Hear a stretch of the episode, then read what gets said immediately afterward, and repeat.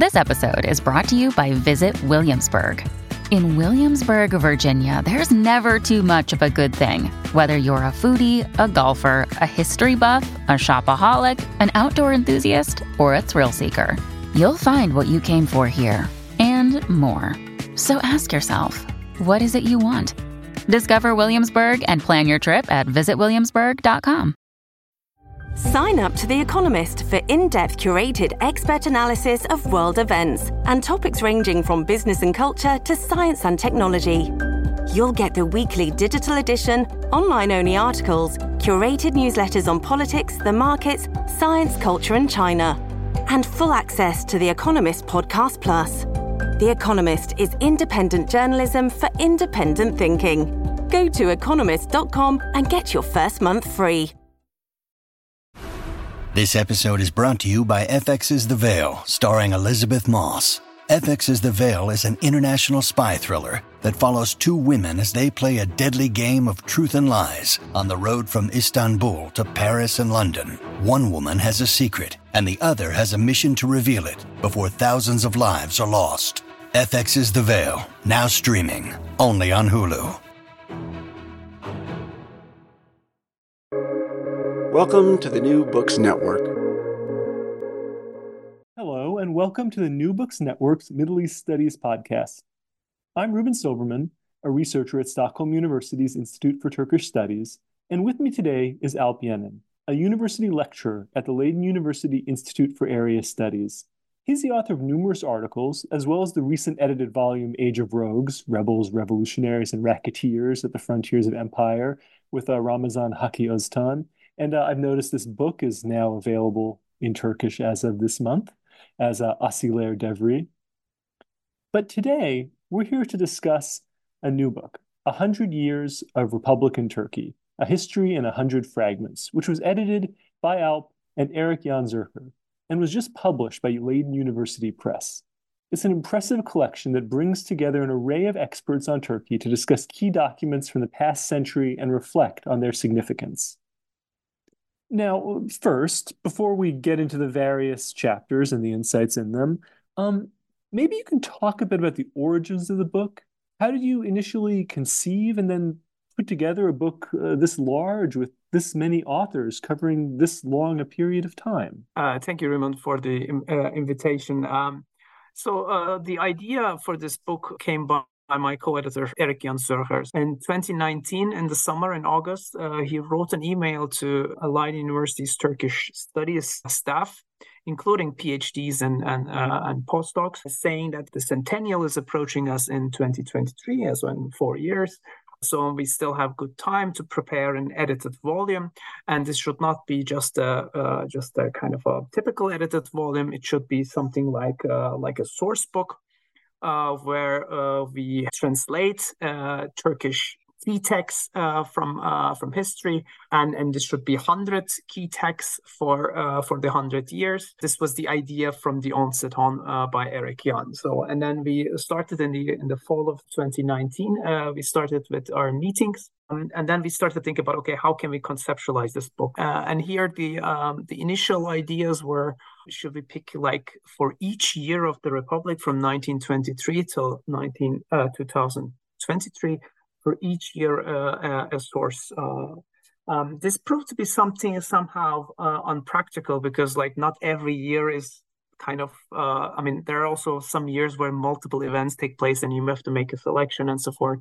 So we have decided to uh, to be more liberal in that regard. So we decided that we should divide up the uh, the hundred years into ten decades uh, with each ten entries. Uh, so and then the, the question was, okay, how do we fill up the the decades? So um, and here we again we started with more rigid ideas. Uh, we said, okay, every decade should have one uh, one entry about politics, one entry about society, one entry about economics, one entry about diplomacy, one entry about culture, gender, et cetera. Then we see, uh, then we realized that the um, that the boundaries of these topics were not so clear cut, and and their intersections were way more interesting for us. So we, we decided to be more liberal. So let's uh, let's say, okay, let's just collect ideas, collect ideas for each decade, and then we make a selection to kind of the best possible selection for each decade, one decade after another. to convince the, uh, the Leiden University Press uh, that this is also a compelling idea. We prepared a sample decade with the Leiden team. We prepared the nineteen twenty-three to nineteen thirty-two, the first decade of the hundred years. And here we have, uh, this was very important because here we have decided on a on a uh, on a format, uh, on a style uh, that uh, that was very uh, very useful later on, because it's it's very complicated book. If you want to have hundred uh, chapters, short chapters by multiple authors, uh, it is very important that you decide on a on a on a uniform style and uniform structure and uniform format. Uh, hence, once we had the sample decade, we and it went back and forth with revisions. So we, so once we were settled for the style and the structure, then we knew that we had something very good in our hands, because because it was fun to write them, because these are like uh, five to six pages each chapter, and each chapter starts with a, a background section about the, the uh, kind of a historical background, and then comes the source material, which is in most cases a, a textual source, but in other cases also a visual source, like a map. We have statistics, we have postcards, photographs, film posters, and so forth. Uh, but most of them are textual. Either they're uh, from a letter, from a newspaper, from a memoir, uh, or uh, or song texts, song lyrics, or poems, et cetera. And there are also fragments. So this we decided also came up with the name of this, uh, the idea that these are historical fragments which we bring together. And once the source is presented to the reader, then there is a uh, there is a description and interpretation part, uh, where the expert author explains the source to the readers. And then the last section is the relevant section, where one puts this specific source into relation to to the let's say the large larger events that are, have taken place in Turkish history or in global history and so forth. And we finish with the with the bibliography of three to six uh, recommended readings, no footnotes, no in-text citations, and so forth. So it's like a very accessible text to meant for general readers, for uni- university students at uh, undergraduate level, or people simply interested in the history of Turkey, kind of wants to read something and wants to hear the kind of the voices of the past and see the visions of the past as they were. So this was the idea which we settled on. And after that, we started uh, uh, inviting colleagues and friends. So and we so kind of uh, it started with the Leiden Network. Erik-Jan Zürcher has uh, over twenty PhD graduates uh, uh, throughout his career. And we have written to them and, and our friends and colleagues at different universities. And and, uh, and we were very fortunate. People were very much interested in this. We asked them to just pr- send us proposals, so for ideas, multiple ideas. And uh, and we could have edited a vol- uh, we could have uh, edited a volume with one thousand entries. So that's not, not just one hundred. So we had so many interesting ideas and so many. And the difficult part was for us to decide what to select for each decade. So. Uh, and of course, some decades were were very easy to fill, uh, and it was, let's say, there were many proposals for, let's say, nineteen twenty, like twenties we had, but nineteen thirties, for instance, was very popular, of course. Uh, uh, but then other decades were more difficult to fill in, or they were like people came up with very similar ideas, so we had to decide who should write it. And then at the end, once we had the kind of the, and we started, once we started this casting process, we asked them to kind of give multiple deadlines. And then at the end, we had, still had some gaps uh, here and there. And for this, we asked uh, people to, uh, we had our own ideas uh, to have, oh, this is a missing topic here in the nineteen nineties, for instance, and we should ask this person who's a specialist on this, and we invited, we targeted people for, for their ex, uh, expertise to, to join the book. So that was the, the overall uh, overall process, and it forced went with uh, reviews and revisions back and forth. Each entry that was, of course, very laborsome, but overall we were very fortunate. People were very enthusiastic about the project. Uh, we had over we have, uh, at the end we had seventy-three authors, including myself and and and Erik-Jan. And which is, of course, like a large number, but uh, but people were very enthusiastic about the book, and and they had they uh, many of them told us they had fun to write these short entries and which center around the around the source material, and uh, yes, and it was also fun to to read and uh, review them for us. Uh, so that's the overall uh, process. Well, now in the introduction, you write with your co-editor Erik-Jan Zürcher. Uh, you give some sense of the debate surrounding the Declaration of the Republic of Turkey a century ago, and whether the declaration should be understood as part of a continuity or a rupture with the period that came before it. Uh, for listeners who may be less familiar with Turkey specifically, but are still, you know, interested in this book, what are some of those debates? Can you give us a sense of them? Are they still ongoing? Um, how do the pieces in this book fit into those debates? How do they contribute to them? Um, thank you. Um, uh, it's, a, it's, a, it's a complicated question. Uh, I think there are like multiple questions. I, I hope I can answer them uh, them each. Uh, for for readers who are perhaps not so familiar with the, the historiography of Turkey, with the foundation of the Republic of uh, Turkey in nineteen twenty-three, as after the collapse of the Ottoman Empire, the, the, the Republic, like many other uh, newly formed nation states, crafted its own official historiography. Uh, and and in this official historiography, of course, the foundation of the Republic, the, the, the national struggle, the war of independence, that was the most significant event. Uh, and in order to, to also mark the significance of, of its own virtue of this, this new progressive uh, regime, it, it also distanced itself very Uh, starkly from the past and from the ancien regime, the Ottoman Empire. And this was, like, let's say, in a caricaturized way. So the the Ottoman Empire was was was corrupt and de- decaying, kind of like a Byzantine Empire that is, but it's fallen into Oriental despotism and in, in, in, um, conservatism, and it uh, and it, it it had to fail as a multinational empire. It, it wasn't working. There was it was subjected to international intrigues. It was subjected to internal revolts and so forth. So, and out of this, at a, at a, at the crisis of survival, the, the Turkish people of Anatolia revolts and so forth, and out the Republic of Turkey. That's the kind of the mythological narrative of, of, of Turkey's historiography. Um, and since nineteen, uh, especially since nineteen eighties, after the nineteen eighty coup d'etat, which was a very repressive coup, which especially uh, punished the, the leftists, but still clocked itself uh, uh, under the, the, the label of Kemalism or Ataturkism, as they called it, uh, there uh, emerged a kind of a new historiography that uh, wanted to move beyond uh, beyond Kemalism and, and also uh, against Kemalism in some ways. So, and hence a new scholarship emerged in the nineteen eighties and nineties uh, that was very revisionist for that time uh, frame uh, and for the time, uh, which challenged this uh, this official historiography that assumed such a such a strong rupture between the Republic and Empire. And my co-editor, uh, uh, Professor Erik-Jan Zürcher, belongs to this pioneering generation of uh, of, uh, of revisionist scholarship, later called post-Kemalist scholarship.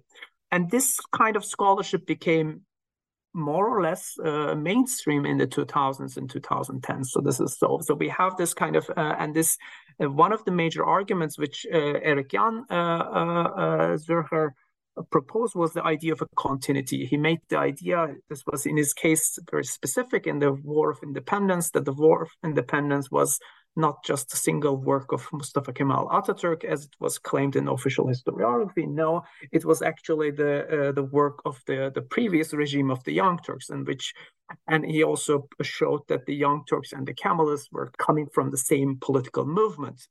Uh, hence, this connected the, the Republic also to the to the crimes of the Young Turk regime, and, uh, mostly, of course, the Armenian Genocide, nineteen fifteen, but also the, the despotism and dictatorship, uh, the single-party regime of the Young Turks at the end of the empire, connects with this continuity thesis to the single-party regime of the Kemalist regime, the identity politics, the nationalization, and so forth. So this is like the major dilemma around the continuity uh, and rupture thesis. Uh, but but many scholars also, after Zürcher, has the continuity thesis has become kind of uh, uh, became more elastic. So that's like uh, uh, everything that happens in nineteen nineties and two thousands uh, has been commonly explained with, oh, because you go back to this. This has uh, this goes back to the War of Independence. This goes back to the the fault lines of the foundation of the Republic and so forth. So there has been such an elastic understanding of continuity in recent historiography. This is the, the, the historiographical landscape where we publish our book, and, and, and we decided to, to start our book. The first entry is in nineteen twenty-three. So, and this is kind of against the mainstream.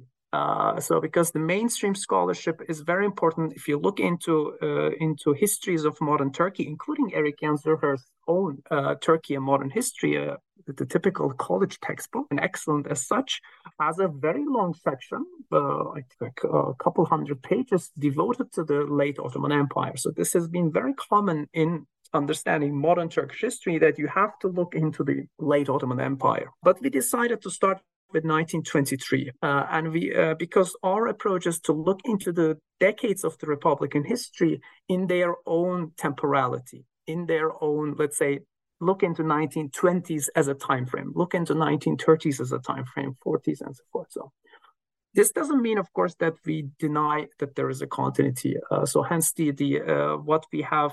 Since we start with nineteen twenty-three, we had to come up with a kind of uh, with a background in our introduction. So in our introduction, with this, uh, we have a section on the on the question of continuity: how far the new Turkey was new, how far uh, there was a continuity with the Ottoman Empire, and so forth. So it's a kind of the one of the the debates that we are uh, addressing. And as such, uh, there is, of course, a great deal of change as well. So this is, we have to, so we cannot say, we cannot reduce the the, uh, the Turkey of today to the fa- to its foundational, uh, let's say, settings. So this is, we cannot, and this has been, I think this has been a common methodological problem in Turkish studies, that so much attention has been devoted to the to the foundational period, both by Kemalist and post-Kemalist scholars, that remaining decades have been neglected, or or issues that have taken place later on have been explained by uh, by this uh, the uh, the origins of the of the state. So, and we're kind of moving beyond this, and we are saying that we are arguing that many of Turkey's episodes are also part of global developments and uh, nation-state formation, the economic crisis, Second World War, Cold War, uh, neoliberalism, neoconservatism after the end of the Cold War, and so forth. So, and, I, and we, we highlight this importance, and, uh, and hence our, our decade structure is also is uh, fits very well into this logic. And by bringing together so many scholars and, and having a kind of an open process of casting and, and, and content creation, we were also able to uh, bring together a picture of the state of the research in Turkish studies. And many colleagues might not even agree on on on, uh, on multiple issues with each other, but they are all uh, subscribing to a critical approach. And as such, we see these very very different approaches to Turkish history and, and, and Turkish politics and society and culture uh, throughout the decades. And I think this is one of the, the, the, the important contributions of this book, this multivocal design, uh, which enables the readers to to to, to look uh, to look into the history of the Republic, not through a singular linear narrative. So.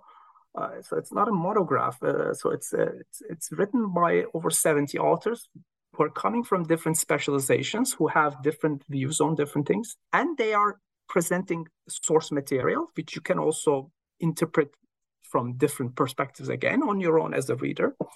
Uh, this enables, I think, a kind of a, a, an understanding of history that is very much uh, uh, based on the appreciation of its complexity and plurality. This is, I think, very important, and this makes this book, I think, different than than uh, let's say monographs about modern Turkey, but also different than, let's say, uh, handbooks on Turkey, because it brings together this this uh, uh, this complexity of historical reality that is uh, that is very much uh, part of the book's design, uh, and it's also part of the ex- reading experience for because uh, the reader is reading different fragments after another, and the, the let's say the totality of uh, of this history uh, emerges only in, in the minds of the reader. So that's uh, I think that's uh, part of uh, part of the book's um, uh, contributions. Yeah, I mean, I think I think the the emphasis on fragments is particularly useful, right? Because instead of imposing a single narrative on the hundred-year period, you do have these individual pieces that aren't necessarily subsumed, as you say, under any particular narrative, but each which does have its own history, its own context, its own um, connections that can be explained. And doing that doesn't necessarily contribute to an overall narrative, but it gives us this fuller sense of the last hundred years of Turkish history. So I think it's phenomenal in that regard. So, but, so let's let's focus in on a couple of the fragments then. Um, because you're the one person who's with me, I, let's talk about your fragment first, I, which is a fascinating one as well. So maybe you can tell a little bit about the first fragment that you focused on, how you approached doing it, and um, what you thought your fragment might help readers understand about Turkey. Um, you know, so thank you. Um, uh, so the first fragment of the book is is the is the proclamation of the Republic. So, and this um, this is not a fragment that I proposed, but it was already there in our brainstormings, that and, and someone had to write it, and I uh, and I volunteered to write this, and I thought that's kind of because. I, I figured out that I really didn't know much about it. So the, the document itself, I wasn't really familiar with. So uh, and it's also it is also uh, not well covered uh, in in the historiography. So there's like it's it's, it's very quickly skipped how the uh, the Republic was proclaimed. And I think you have worked on this as well, if I'm not mistaken. So this is uh, kind of an interesting uh, interesting like a micro uh, episode, and uh, but also very uh, very. very eventful, very formative moment. So I was interested in looking into into this. So and uh, what I do here in the first section, and I so I I, I again I uh, talk about the proclamation. The Republic was proclaimed on uh, October uh, twenty-ninth, nineteen twenty-three, and this marks the kind of the end of this transitional period, the end of the War of Independence, and new regime is founded, and it's the, the kind of the final end of the Ottoman Empire. But then I go back to these questions of continuity, that the Young Turks had already had initiated the War of Independence, and there was this was not such a such a strong uh, rupture, so there were certain continuities going on. And I say that the, the idea of republicanism or founding a republic was not the driving force of the uh, War of Independence, neither in so in Mustafa Kemal's speeches and and and also in the uh, in the parliamentary minutes. So founding a republic was not a major issue, but something was very central. This is the name, named the notion of national sovereignty.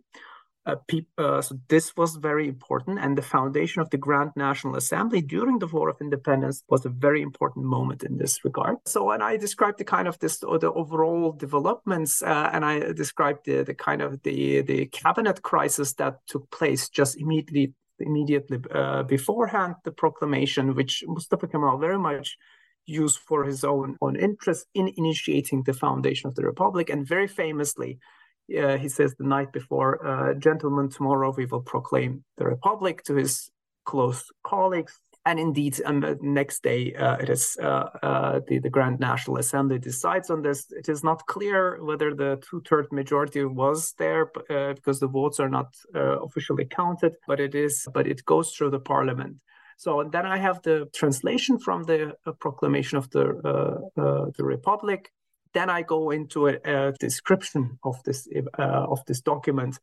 Uh, and I, I explained that this is not necessarily a foundational document, because it's it's actually is is amendments to the uh, nineteen twenty-one Law on Fundamental Order, which is considered unofficially the first constitution of Turkey, which it wasn't. It was actually a, an amendment to the constitutional order of the Ottoman Empire as such. Uh, and I say that the, the, the, the new idea of the Republic resembled very much the Third Republic in France, but there were still elements that were continued from the Ottoman uh, constitutional monarchy. So the kind of the president resembled uh, the, the, the Ottoman Sultan. So, and I described the kind of uh, other aspects, that there's sort of the Islam is state religion in this document still. Um, I think it's very important to, it's a continuation from the Young Turks uh, to the Kemalists, that Muslim nationalism was the unofficial uh, uh, ideology uh, in uh, kind of shaping identity politics.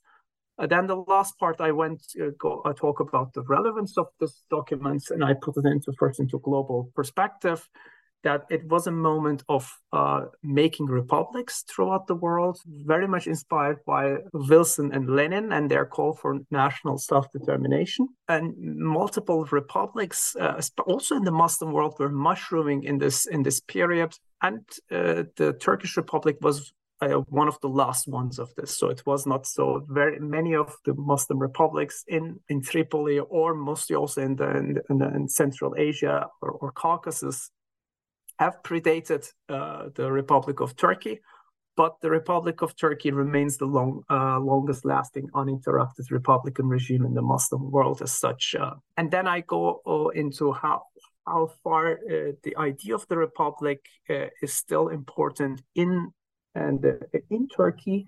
And I said republicanism has was never really challenged. So nobody wanted to go back to a monarchy as such. There were no, no serious attempts to overthrow the republic in favor of a monarchy. But republicanism, uh, since it is associated very strongly with Kemalism, it became a kind of cumhuriyetçilik, and republicanism became kind of uh, very closely associated with Kemalism.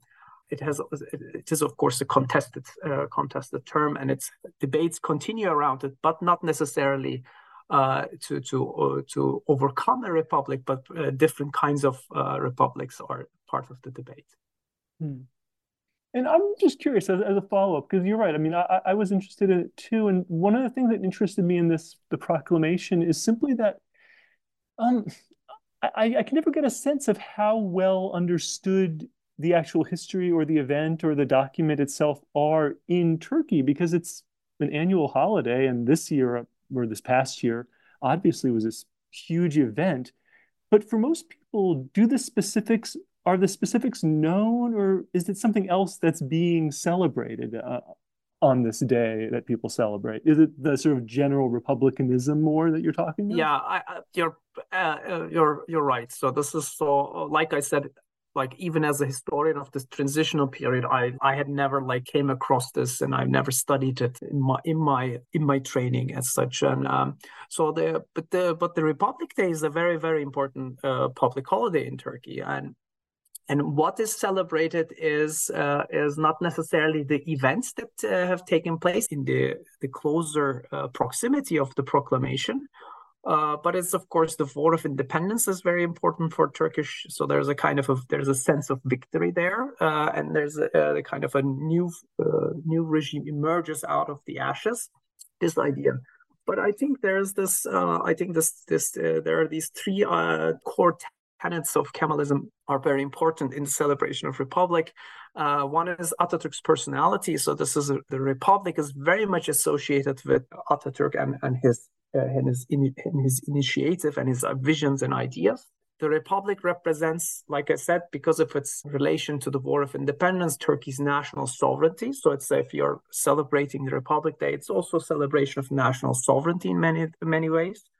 Um, and it, for for many uh, for many, it's also kind of something that is uh, that represents Turkey's path to modernity. So this is. This is, I think, still very strong. So this is when the Republic is celebrated. The whole aesthetics of it, it's very much about the modernity of the, especially the interwar modernity, how, how it was ima- imagined, or the kind of the Belle Epoque modernity. That is very, very, very strong in the in the aesthetics of the uh, uh, Republic celebrations. Hmm. Well, yeah, so all the...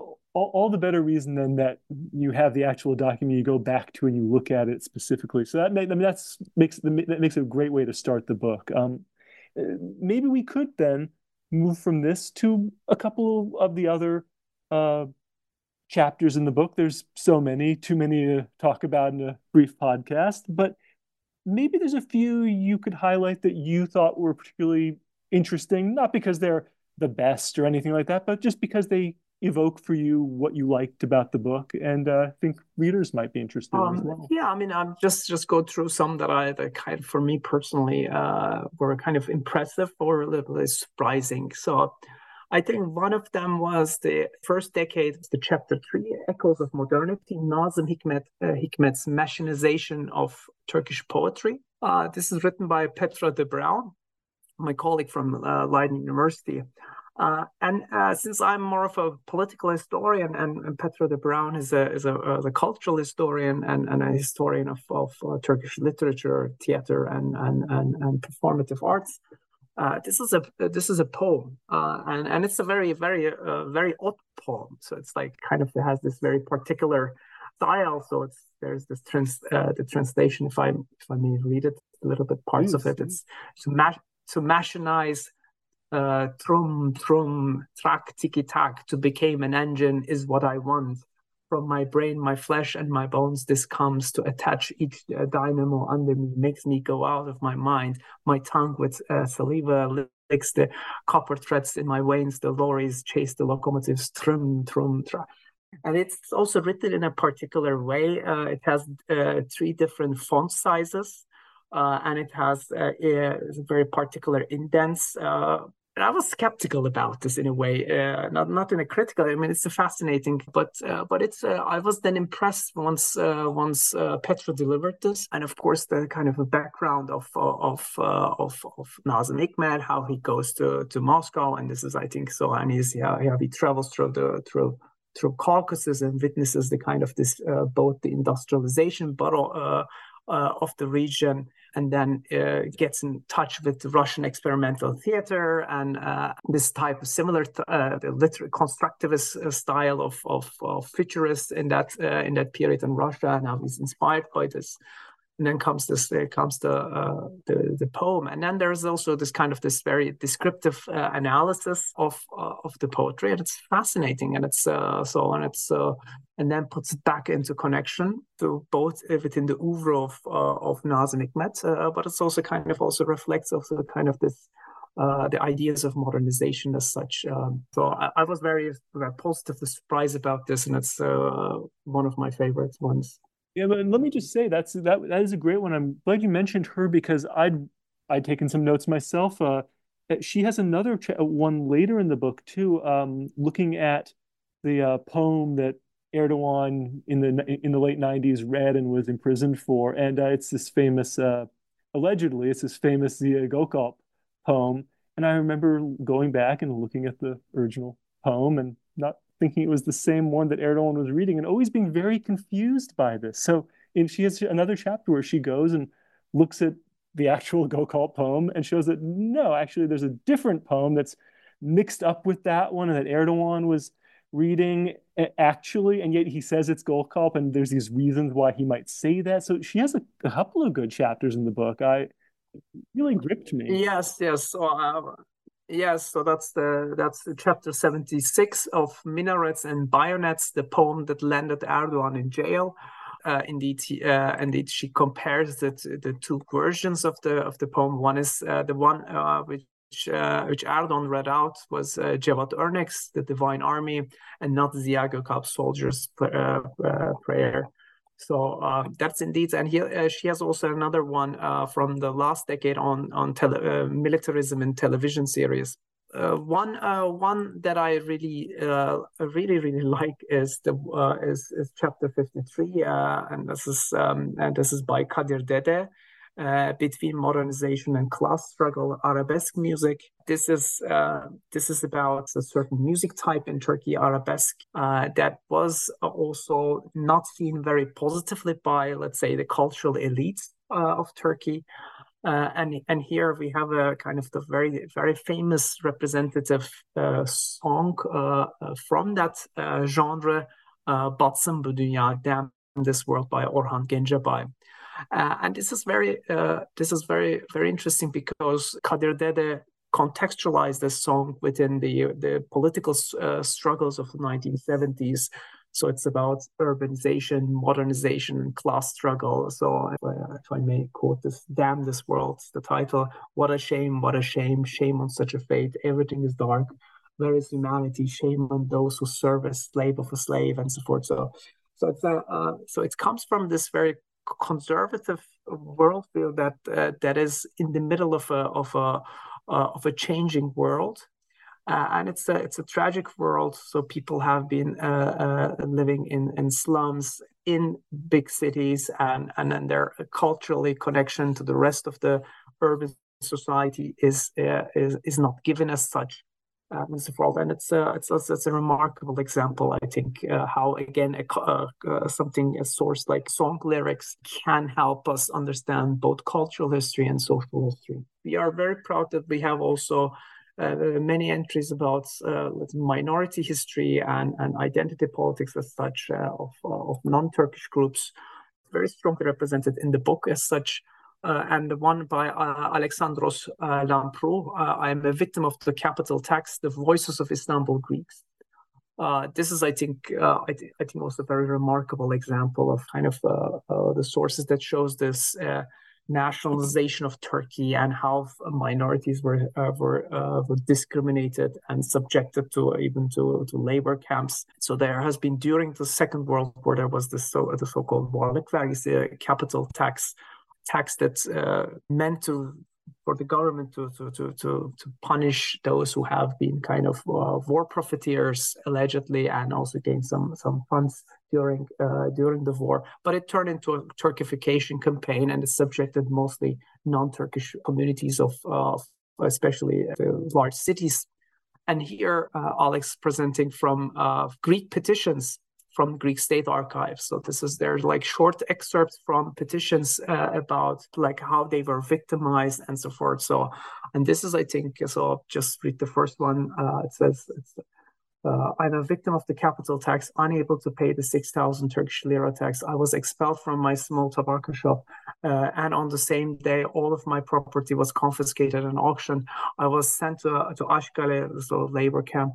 I will skip a description of the life of torment there and restrain myself uh, to describing my current depraved situation. I am exhausted, sick, unprotected, alone with no job, bedridden. So it's then you have the initials of the person and and the date, fifteenth of December nineteen forty-three. And there are there are a couple of such such, uh, and then comes the their discussion. It's also uh, I think a very strong entry. Uh, I think let's move on to a later decade. The next one I will present is one of uh, uh, Erik-Jan Zürcher's favorite ones. Uh, so this is chapter eighty-three uh, by Doğan Gürpınar, Barbecues Invaded Beaches and White Turks, Cultural War, Cultural Wars in Turkey. So uh, so this is uh, this is from, from two thousands. It has a source text from two thousand five. Uh, so it describes the rise of the A K P to power in two thousand two and how this created a kind uh, a polarization between between secularists and uh, an A K P and A K P's uh, at that moment very diverse uh, supporters. It describes this notion of white Turks and black Turks as it emerged in the in the political discourse of Turkey in that period. White Turks became a kind of a term that uh, that that was used for the the elites of the, the republic, Kemalists and so forth. And then uh, the term Black Turks uh, was used for those who were the conservative majority of the uh, the country, who were marginalized by these these uh, these westernized secular elites. So it's kind of this dichotomy of uh, Black and White Turks is explained. It's a, it's a cliches, of course, but very, was very popular and very strong in that in that period. And the source text uh, which uh, which Doğan Gürpınar presents uh, is is an opinion piece by uh, by author Mine Kırıkkanat. Uh, so it's about so she's describing the, the way from the airport uh, to the city, and it and it goes through these uh, these parts of uh, of, uh, of Istanbul where people are uh, are uh, near the seaside uh, are uh, barbecuing, and it, and it's a terrible uh, terrible.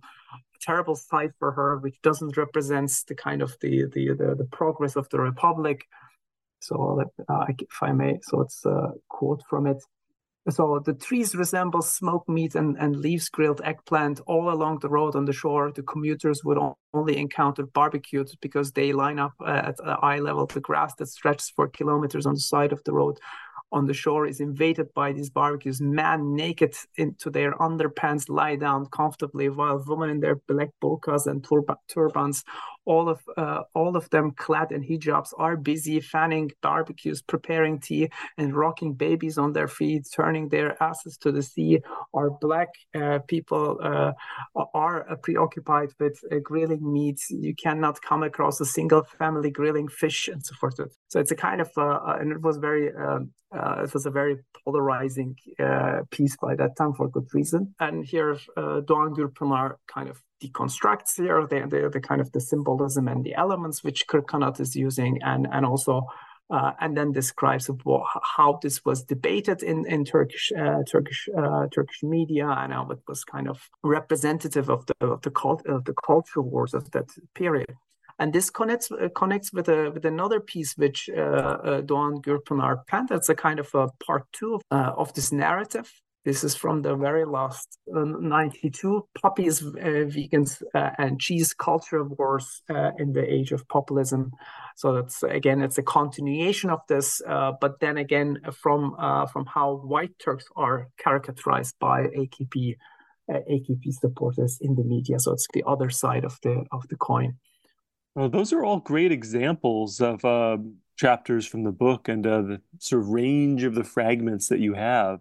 Uh, I guess what I, I'd like to ask as a, as a follow-up is that you mentioned earlier that you hope this book is, um, you know, maybe used by the general public in addition to students and uh, people like myself who have a background in Turkish uh, studies. So maybe if you could talk a little bit about that, the different groups you're interested in this book reaching, and for example, with students, how you see it being used in the classroom. Um, so. Our ambition is, of course, that, that this book should reach general readers. So this is uh, that's the kind. That's how the language is, uh, how we crafted it, uh, how we planned it and designed it. Uh, but this is, of course, uh, this is of course ambitious as such. I don't see the book being sold in an airport or something like that.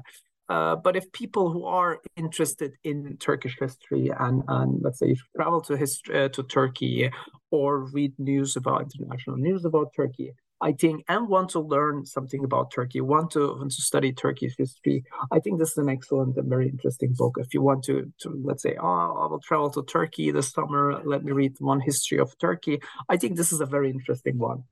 Because I think, because it's like, this is a book which you can open somewhere in the middle of the book and start reading, uh, read, read a chapter that is five pages long, and then say, wow, that was interesting. And you can open somewhere else uh, the book and read the the, uh, the first next chapter that comes across. So I think that's that's a, that's a very strong point of this book, that you don't have to read it from cover to cover to get a sense of uh, of the hundred years. So you each each entry, they are, they are micro-historical, that they discuss the source, but they also connected to the larger history as such. So you can read the selection, you can read one one entry from each, each decade, and you still get a get a get a good sense of Turkish history, I think, and that is uh, that is something important. The other, let's say, target audience is, of course, uh, uh, students.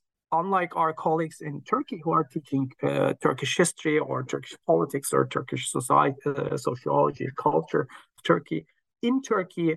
There is, if you teach Turkish studies abroad, outside Turkey, and I'm teaching, for instance, uh, an undergrad class on history and culture of modern Turkey, which I took over from Erik-Jan, you need primary sources. You need primary sources to have the students engage with it. I mean, our students in Middle Eastern studies, they are, uh, some of them are taking Turkish, but uh, their Turkish is uh, not always at the level when they take my class that they can they can translate it on their own. So so you need you need such source books. And and and we have source books for, let's say, overall Middle East history, and there are many source books on Israel-Palestine conflict, and there are some specifics uh, on, on, on Islamism, but there there is no such source book on on, on Turkey.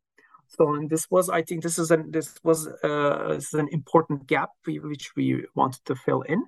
But we also didn't want to just publish a source book. So it's because you have the authors, you have the experts who are who have curated these sources, who are uh, who are explaining them and, and contextualizing them, and that's also it's also very beneficial for the students. So, and I have in my course History and Culture of Modern Turkey this uh, last semester in the fall term, I used this book uh, from cover to cover. So each week uh, we had so ten weeks we have uh, discussed one decade after another.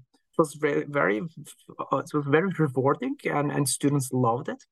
And the assignments they had to do was to come up with the eleventh fragment. So, so each each each week there was a presentation by a student, and they had to come up with with a with a, with a source about Turkey in, for that specific decade, and they had to say something about its background. They had to describe and analyze it, and then uh, uh, and then uh, talk about its relevance in the big picture.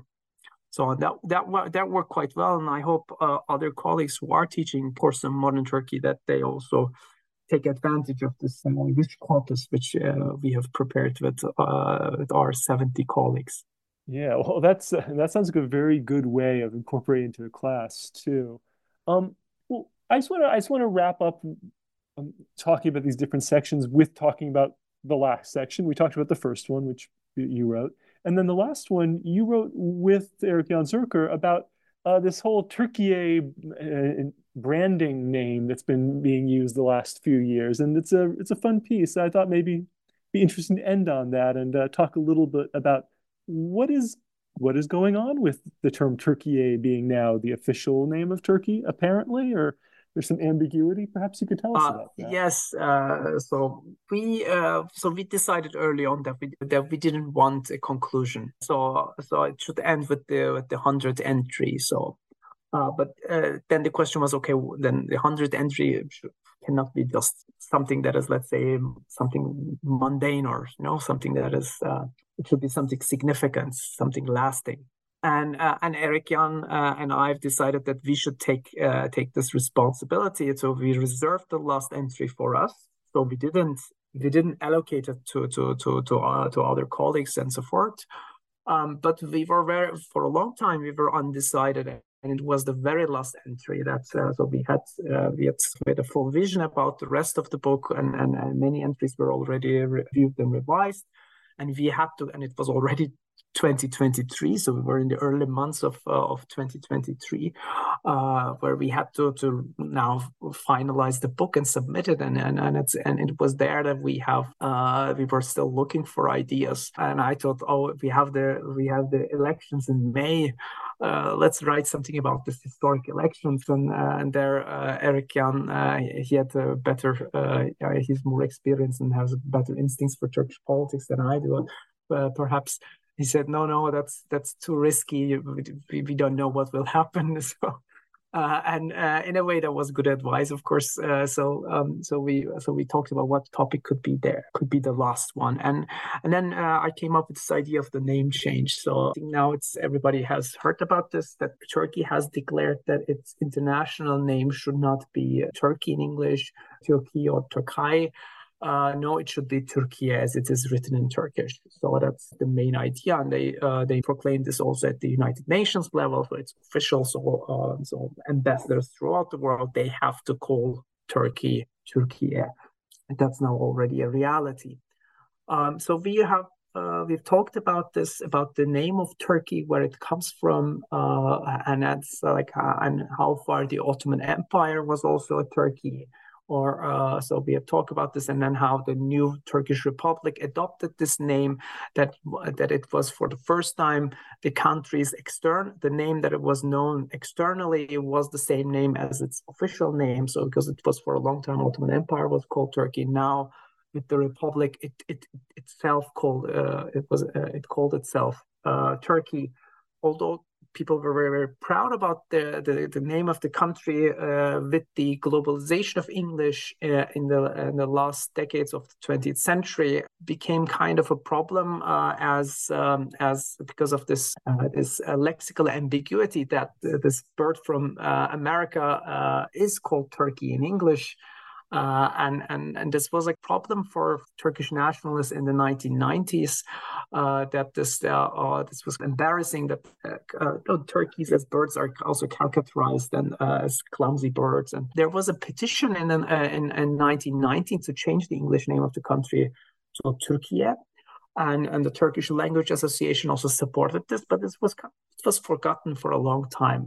And it's uh, Erdogan's uh, uh, that Erdogan came up with it in in twenty twenty-one. Nobody expected it. This was uh, this was something kind of mostly forgotten, and it was a uh, it was a presidential declaration in the official gazettes, which is the source which we are presenting. Uh, by uh, it's uh, it's uh, by Recep Tayyip Erdogan. Um, and then we, we we analyze the language of this of this declaration, and it's a language that is it's mostly about it, the use of the term in Turkey itself, uh, what uh, President Erdogan wants, so that uh, we, the Turkish official uh, bodies, uh, ministries, they should use the term Türkiye when they write in uh, foreign languages, because Türkiye is a brand. And so it's this kind of idea of uh, Turkey as a brand, and we should use uh, made in Türkiye, Türkiye, he says, uh, instead of made in Turkey for our uh, for the export products and so forth. So, so it has a language of neoliberalism that is very, very strong in this uh, decision.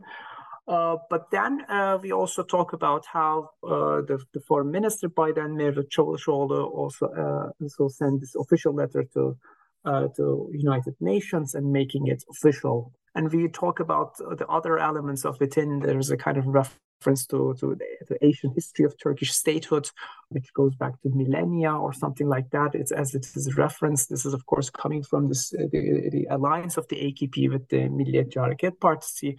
Uh, in recent years, so kind of we have this Islamist imperialist uh, nationalism combined with the pan-Turkish uh, nationalism. And this also reduces the, the republic uh, to a kind of a one out of many other Turkish states. So it's, it reduces the importance of, of the republic. The state acronym, which was everywhere throughout Turkish uh, official government buildings, T C, the T C, Türkiye Cumhuriyeti, that this has uh, disappeared also f- uh, from records and uh, and registers, and, and only Turkey is used. Um, and I think this is also kind of shows the, the clash of the A K P with the Kemalist notions of republicanism and the, the importance as it is. This is something which we talk about, and, uh, but we also come back to the kind of the overall relevance of this uh, name change, and it's um, beyond that, it shows national, uh, neoconservative nationalism and, and, and neoliberal capitalism. Many countries have changed names uh, for, for different region, reasons, but it's uh, in the case of uh, Turkey, to Turkey, this is really not clear what, what is the motivation. This is because this is not a colonial name that is given as such. It's not out of uh, nationalism, nation building, as a change from Persia to Iran or something, or the North Macedonia debate. So that's uh, the, the the reasons remain elusive, and and, and I, I believe that the the, the the the poultry issue is still underlying there, but it's uh, uh, but it's certainly that that A K P w- uh, wants to uh, um, wants to shape a certain legacy, uh, and I, it's they're very eager about this, uh, that it's, it represents A K P's broader strategy to to to shape a new Turkey, and this is one way to do it. So that's I think, and and it's a very very uh, internationally at least very effective uh, way to do it. Even if it's many people don't use it in their vernacular language, official language, it's, uh, it has already, uh, it's a reality. I must say, the uh, as you say, the poultry issue, as someone who uh, uses Google Scholar a lot, it's certainly a major problem with uh, searches for uh, a- ter- academic uh, papers and things, the, the term Turkey sometimes. I get a lot of uh, medical and... Uh, agricultural yes, yes. research papers when I do searches for things. So th- this might be a positive change in that regard, at least. Yeah, yeah, let's yeah. So there's, I mean, it's, it's it was certainly an issue with with the digital search engines, and it has been.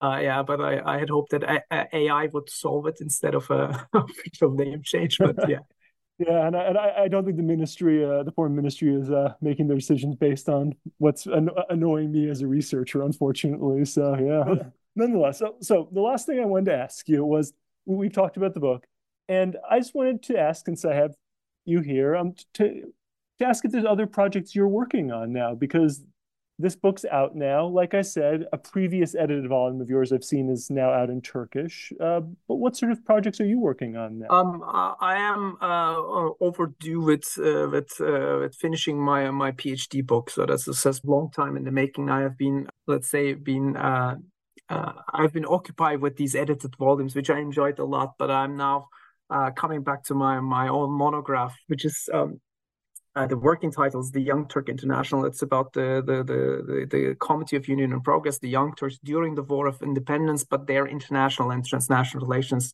how uh, the last Young Turk uh, government uh, fled uh, into uh, exile in Germany, and then how uh, they went to Soviet Russia and so forth, and how they have kind of tried to shape uh, international politics during the, the peace settlements by uh, forming an, an an Islamic international, and failed in doing so. And I'm and by their story, I'm trying to explain the, the emergence of this uh, new world order from the perspective of the losers. Uh, I am nearly finished with it, so I have the, the last two chapters are in draft form, which I have to uh, finalize and uh, and submit. So that's the uh, the major thing that I have. But other than this, uh, I have I have been also working on, on the Cold War periods uh, for a time. Uh, I've I've published uh, smaller uh, smaller articles uh, on. I'm interested in the nineteen seventies, the uh, left right wing clashes, uh, and the nineteen eighty coup d'état, how the nineteen eighty coup is in relation with the Islamic revolution in Iran and the, uh, the Lebanese civil war and so forth. So these are the more bigger questions that that uh, that will pursue me uh, uh, in, the, in the in the next years or more. But uh, but I, I first need to finish my book. Uh, that's uh, and I'm looking forward to it. Well, I mean, if it's I, I've I've read articles that are uh, of yours that are on that topic, which are great. So I'm sure the book will also be great once it's out, and I uh, very much look forward to it. And uh, thank you for talking with me today about this book. Thank you, Ruben, for the invitation. It was a joy.